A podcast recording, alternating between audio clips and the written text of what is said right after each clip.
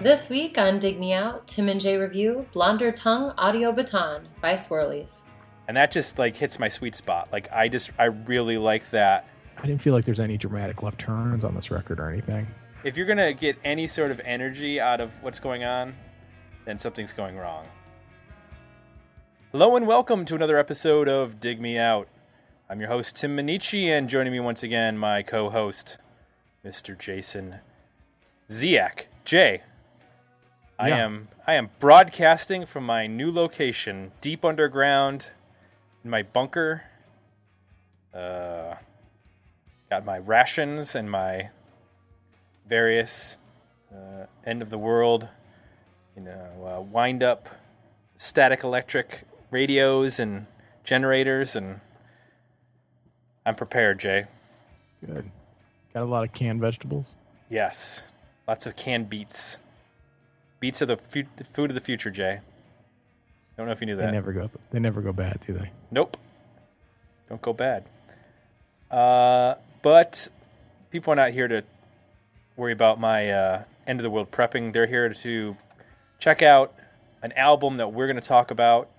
This time it's one that's been suggested to us by a frequent contributor, one time guest, and friend of the show, Mr. David Dirty Gert Gorgos. He uh, he gave us three selections. We gave him a fourth one free, and now he's back with another one. His fourth paid selection of the year, Requested, Requested review. review. winning MVP honors so far for the 2013 season. Previously, Jay, we covered some very unusual albums that we were not familiar with Space Needle, Radio Spangle, Sports Guitar.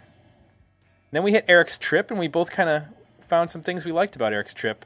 And this week, he's back with an album by the Swirlies. It's called Blonder Tongue Audio Baton. Now, Jay, were you familiar with the Swirlies before Mr. Gorgos laid this upon us? Uh, no, I wasn't. Neither was I. So that's a good starting point to introducing this band to everyone who is not familiar with it, just like us, and talking about a little bit of the history of the band. History of the band.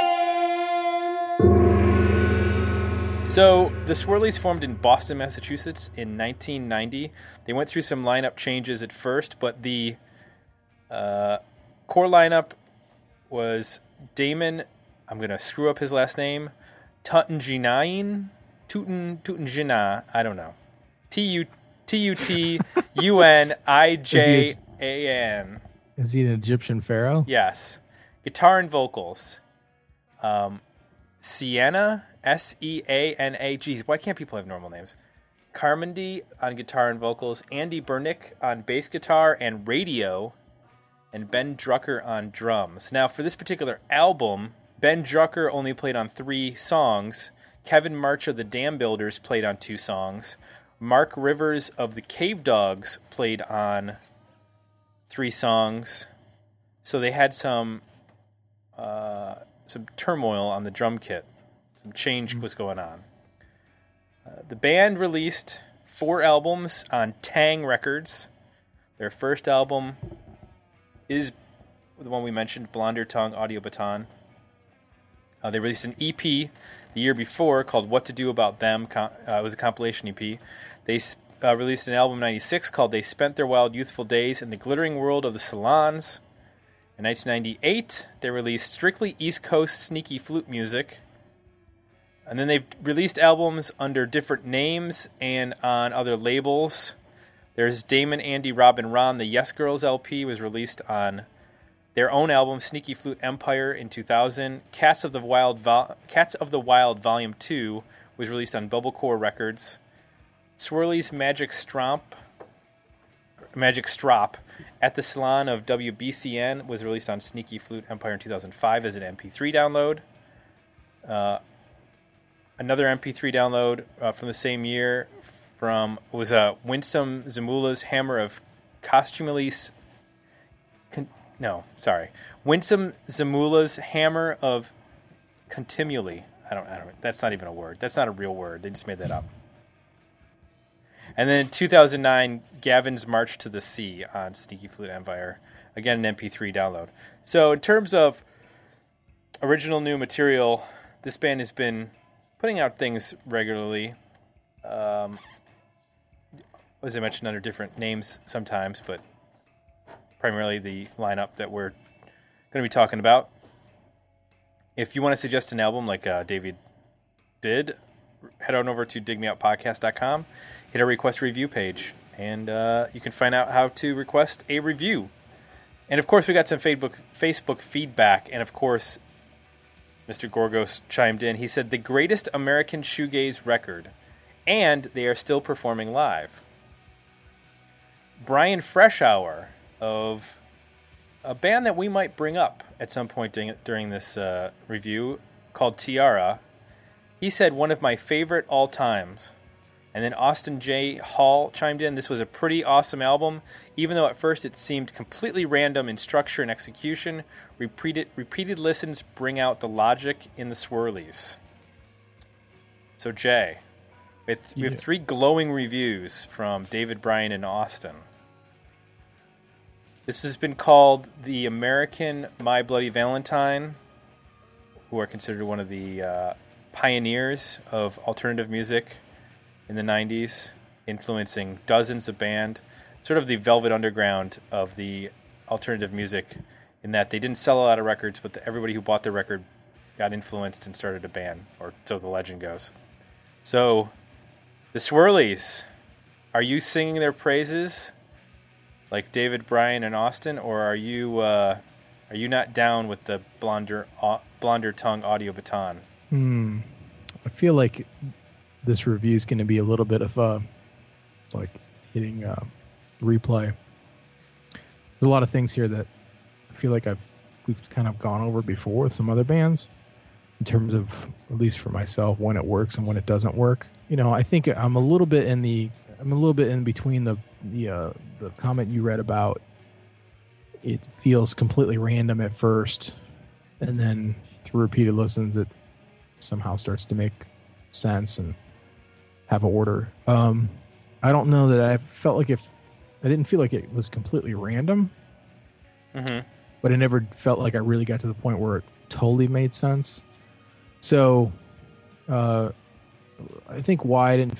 I, I think it you know it's fairly cohesive in terms of um, you know the overall approach on the record, the instrumentation, um, the techniques that they kind of use with noise and tons and ton, tons of pitch bending. Um, you know the vocal approach.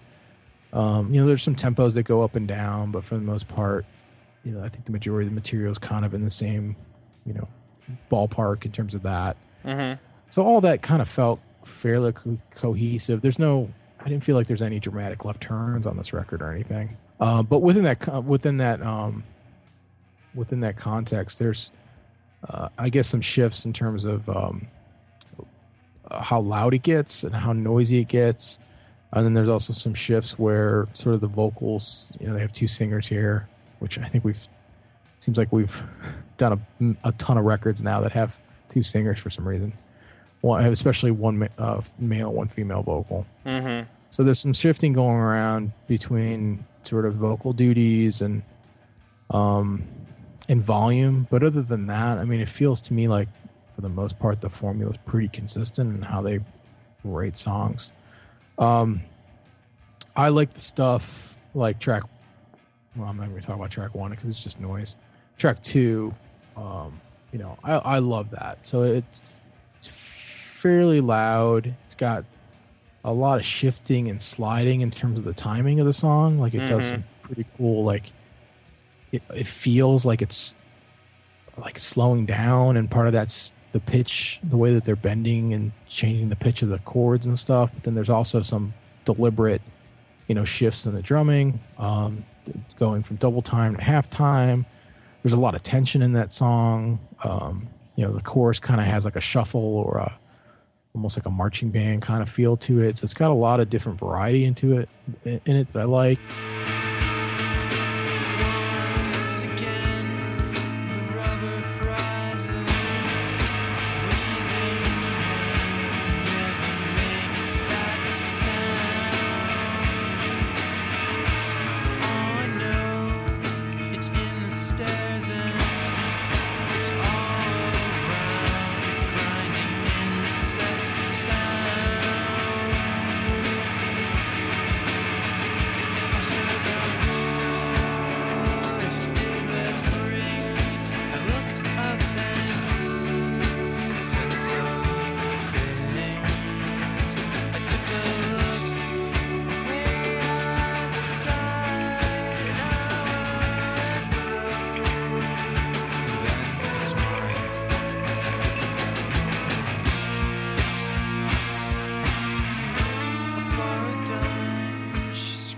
You know, overall the guitars are kind of a they almost sound like they're bowed instruments, like violinish or something, with the the amount of effects that are on it, and then the the way that they're kind of sliding into the notes and stuff.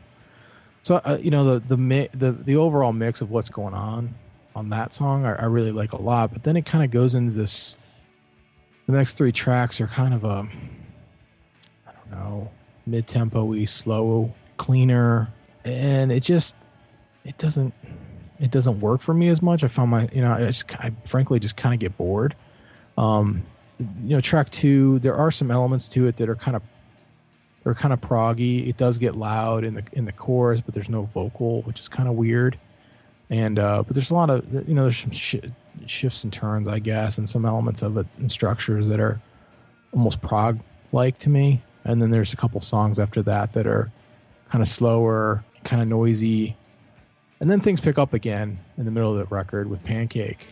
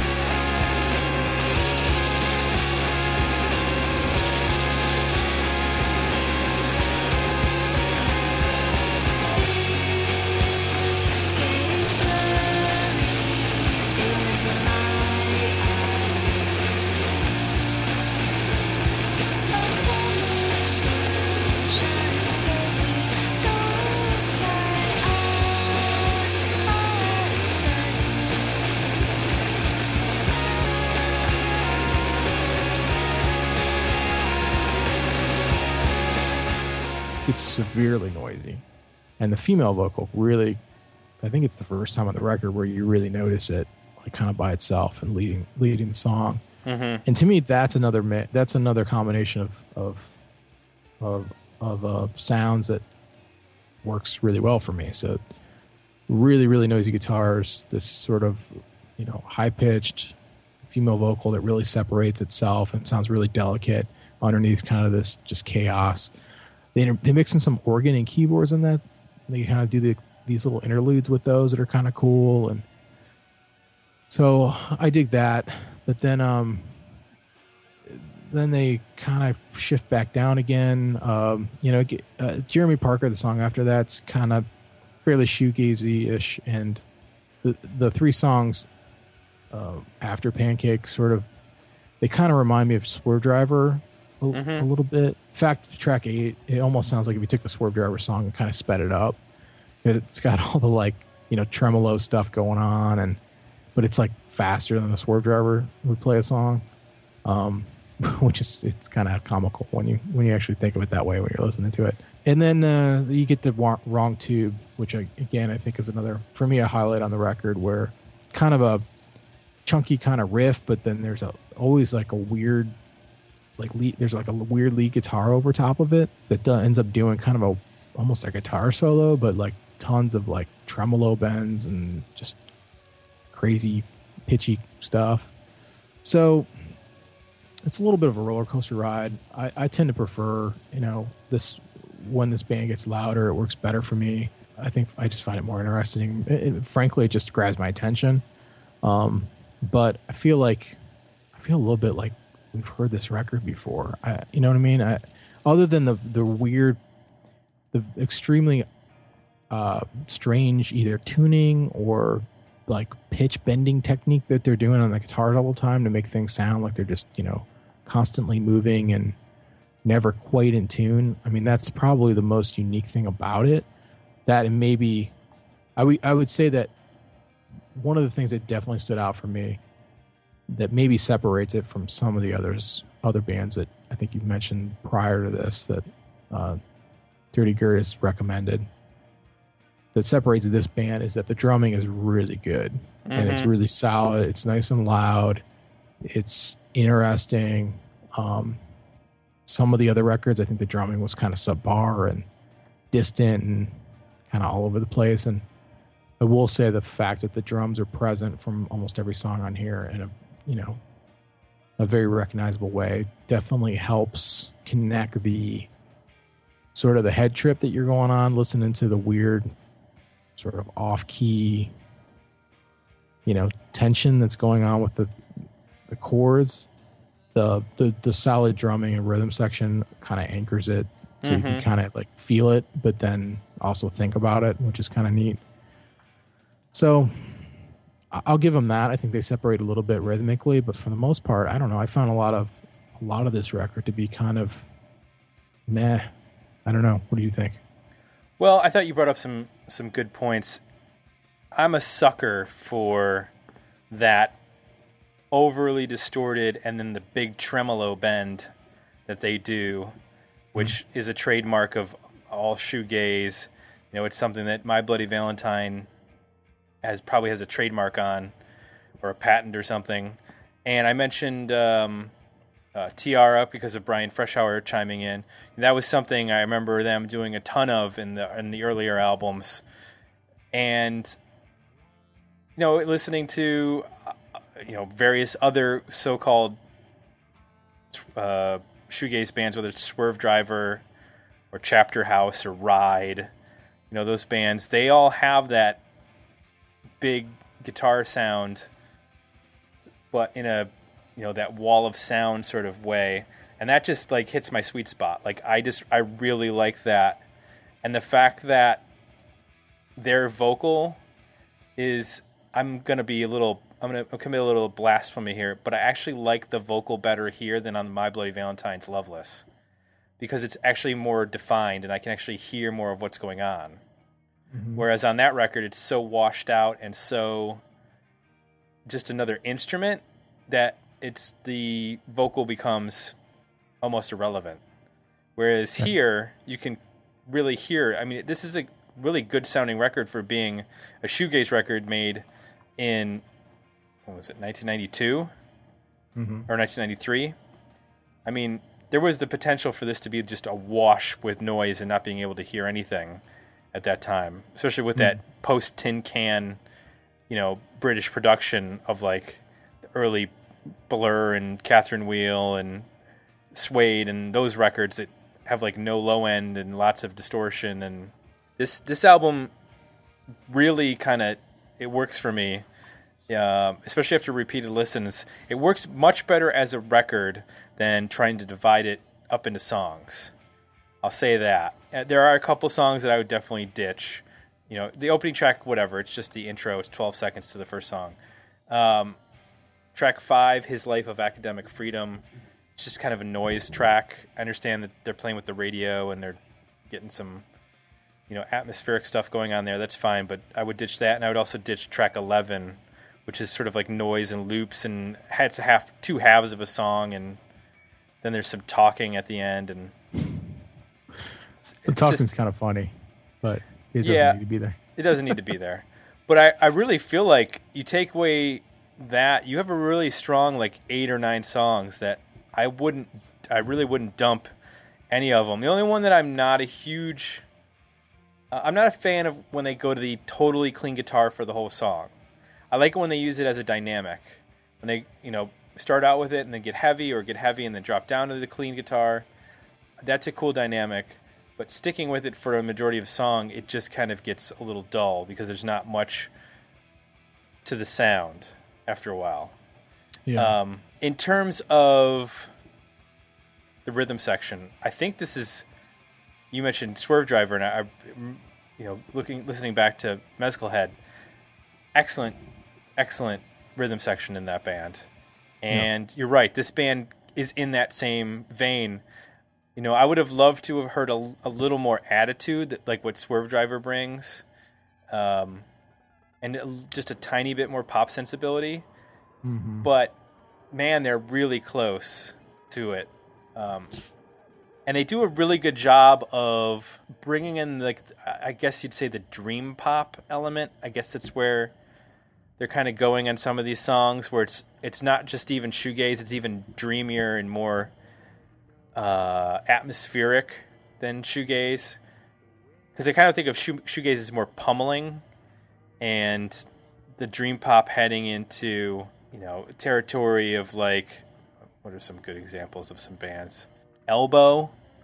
I guess well, I guess the relevant ones would be like some of the Verve stuff and, and Ride, but like when they sort of like find that groove and just sort of ride that groove, but without having to necessarily back it up with a ton of oomph in the guitar, and they could Yeah. sort of like ride it a little bit more quietly. Um, I guess Cocteau Twins would be another example off the top of my head, but yeah, I, I, I dig this, and actually, I think out of David's now five picks for the year, I think this one jumps ahead of Eric's trip in terms of my overall appreciation because I think I liked half that record and really disliked half that record. Yeah. Um, whereas this record, I'm I'm much more in tune with what's going on throughout this, and um, like I said, you you wail on that tremolo and get those cool, dissonant, you know, bends, and it's just it's nice that that that would ever happened because it really shows how expansive the guitar is in terms of you know people think well there's only six strings and so many notes and everything's been done and then all of a sudden somebody just bends the tremolo bar and you've got a completely different sound. And it makes a huge difference. So I was excited to hear this. I don't I don't know that I can put it I think there are things that they do better than like I said the vocal than My Bloody Valentine. Um, I haven't heard enough American shoegaze to be able to call this the greatest American shoegaze record, but I'm going to go based on David's vast knowledge that and go ahead and agree with that. But um, if anybody would like to uh, disagree, feel free to chime in. I don't know. I felt like there were some songs on here that weren't very shoegaze. There, uh, there definitely like probably half of them are, but then there's another half where you're like, eh, I mean, just kind of like low, lo-fi pop, or however you refer to it, dream pop, or you know, just alternative, almost alternative prog stuff. Like, like it's not like tree chop, tree chop down. Like it's not really shoegaze at all.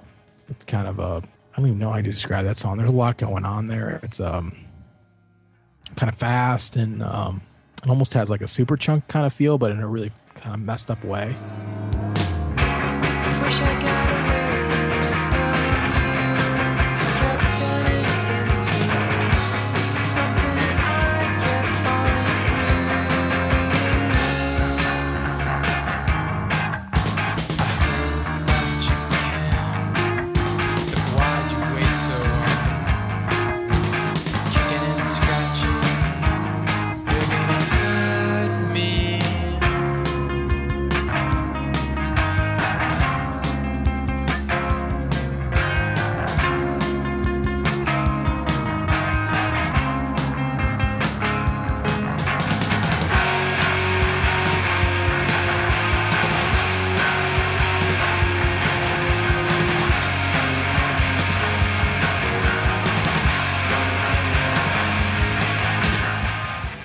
So I don't know. I guess I'm not I'm not an expert on shoegaze, but it's hard for me to kind of at least on a lot of on half of these songs are in that ballpark. I don't necessarily think of them as shoegaze songs.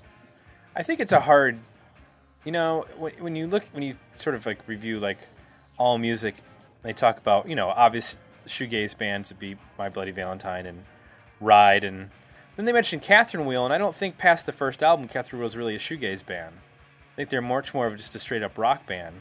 Right. Um, or they Well, might, like uh, I was gonna say the, the the songs that are shoegaze. Not only are they, for me on this record, tend to be the heavier ish ones, but they also use less chords. So Mhm. on, on some of these songs where they, it's really noisy and really dissonant, they're playing like two chords. Sometimes they're playing one. You know, and the songs where it's cleaner and there's more going on, they're playing a lot more chords. You know, and it's just like it's almost like a shoegaze thing, right? I mean, kind of the whole point of that is like long sustained chords and lots of noise, and everything starts to blend together, and you're really like instead of doing a ton of stuff with chord changes, you're doing things with you know layering and effects and kind of creating a bed of sound. And sometimes they do that. So- Sometimes they do that, but other times they they don't do that. They kind of do the opposite of that. So mm-hmm. Well, I think this is there needs to be a open discussion, hopefully on our Facebook page about trying to better define what shoegaze is in terms of you know to me it's always there is a tempo aspect to it that it doesn't get too fast yeah, and I feel like some of the bands that get mentioned clearly violate that fast to mid that mid tempo or above uh, sort of sound yeah, because to me, you should never be able to like jump up and down to a shoegaze song. It should always be a sway. It should The always be kind of a sway back and standing forth. still and looking at your shoes. Right. if you're gonna get any sort of energy out of what's going on, then something's going wrong. Yeah, There should be no dancing and no jumping, no pogo, nothing. Right. Especially from the audience, it should just be head nodding, swaying, possibly on some illicit drugs.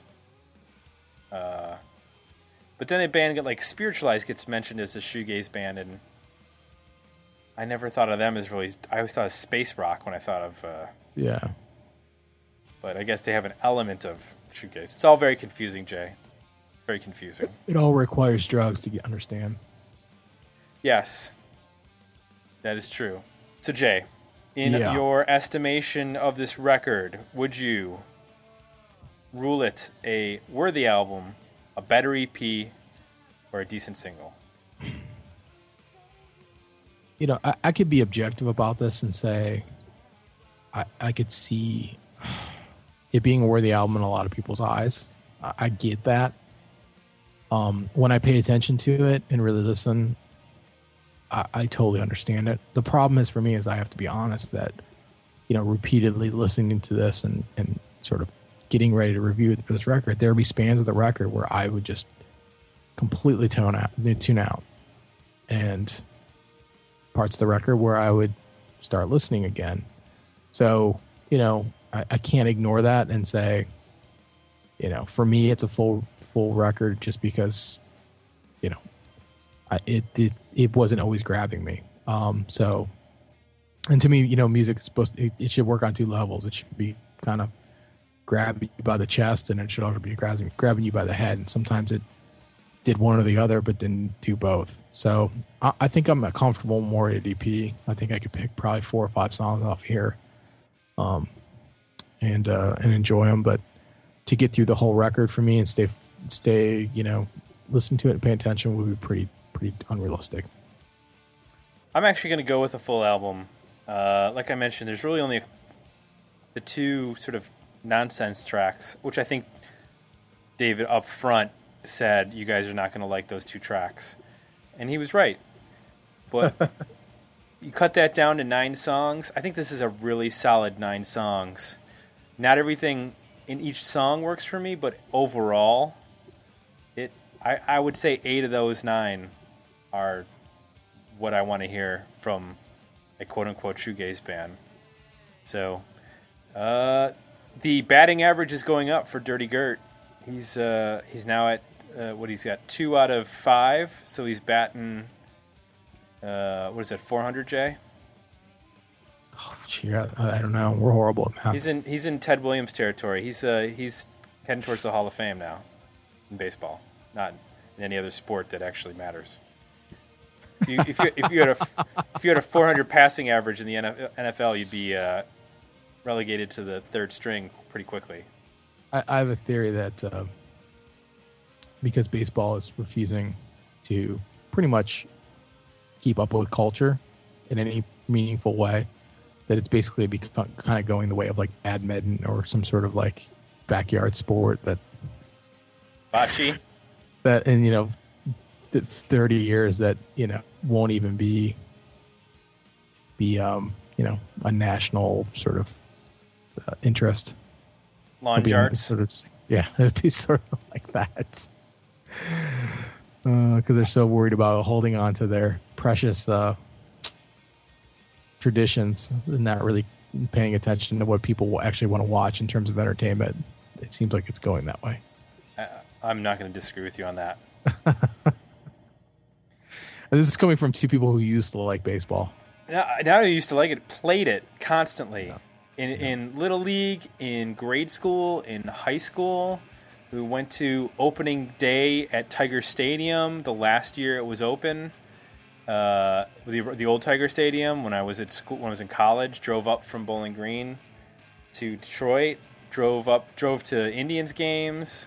Went to interned for a AAA baseball team. Like I'm not anti. I'm I'm I was a dieharder for a long time, and uh, it broke me. I'll tell you what broke me.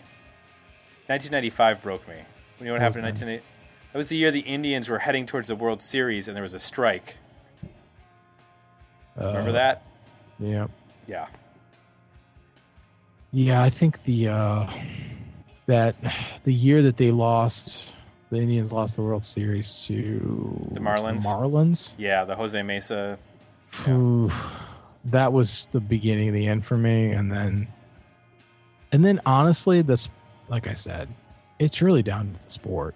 You know, it's just in every way that it's conceived in terms of how it's played on the field and the pacing of it and the silly rules and the like and, and and more importantly how the league is constructed There's- Mhm. there's nothing appealing about it so Well, that's our weekly baseball bashing roundup. please join us again next week, and uh, please consider stopping by our iTunes leaving us some positive feedback. Unless you are a baseball fan, you probably won't leave us any positive feedback. And uh, of course, you can hit digmeoutpodcast.com for all of our daily updates, our Monday flashback, our Tuesday new episode, our Wednesday video flashback, our Thursday new releases, and Friday previews. Every day is a special day at digmeoutpodcast.com. So for Jay, I'm Tim, and uh, we're out. We'll be back next week with another episode of Dig Me Out.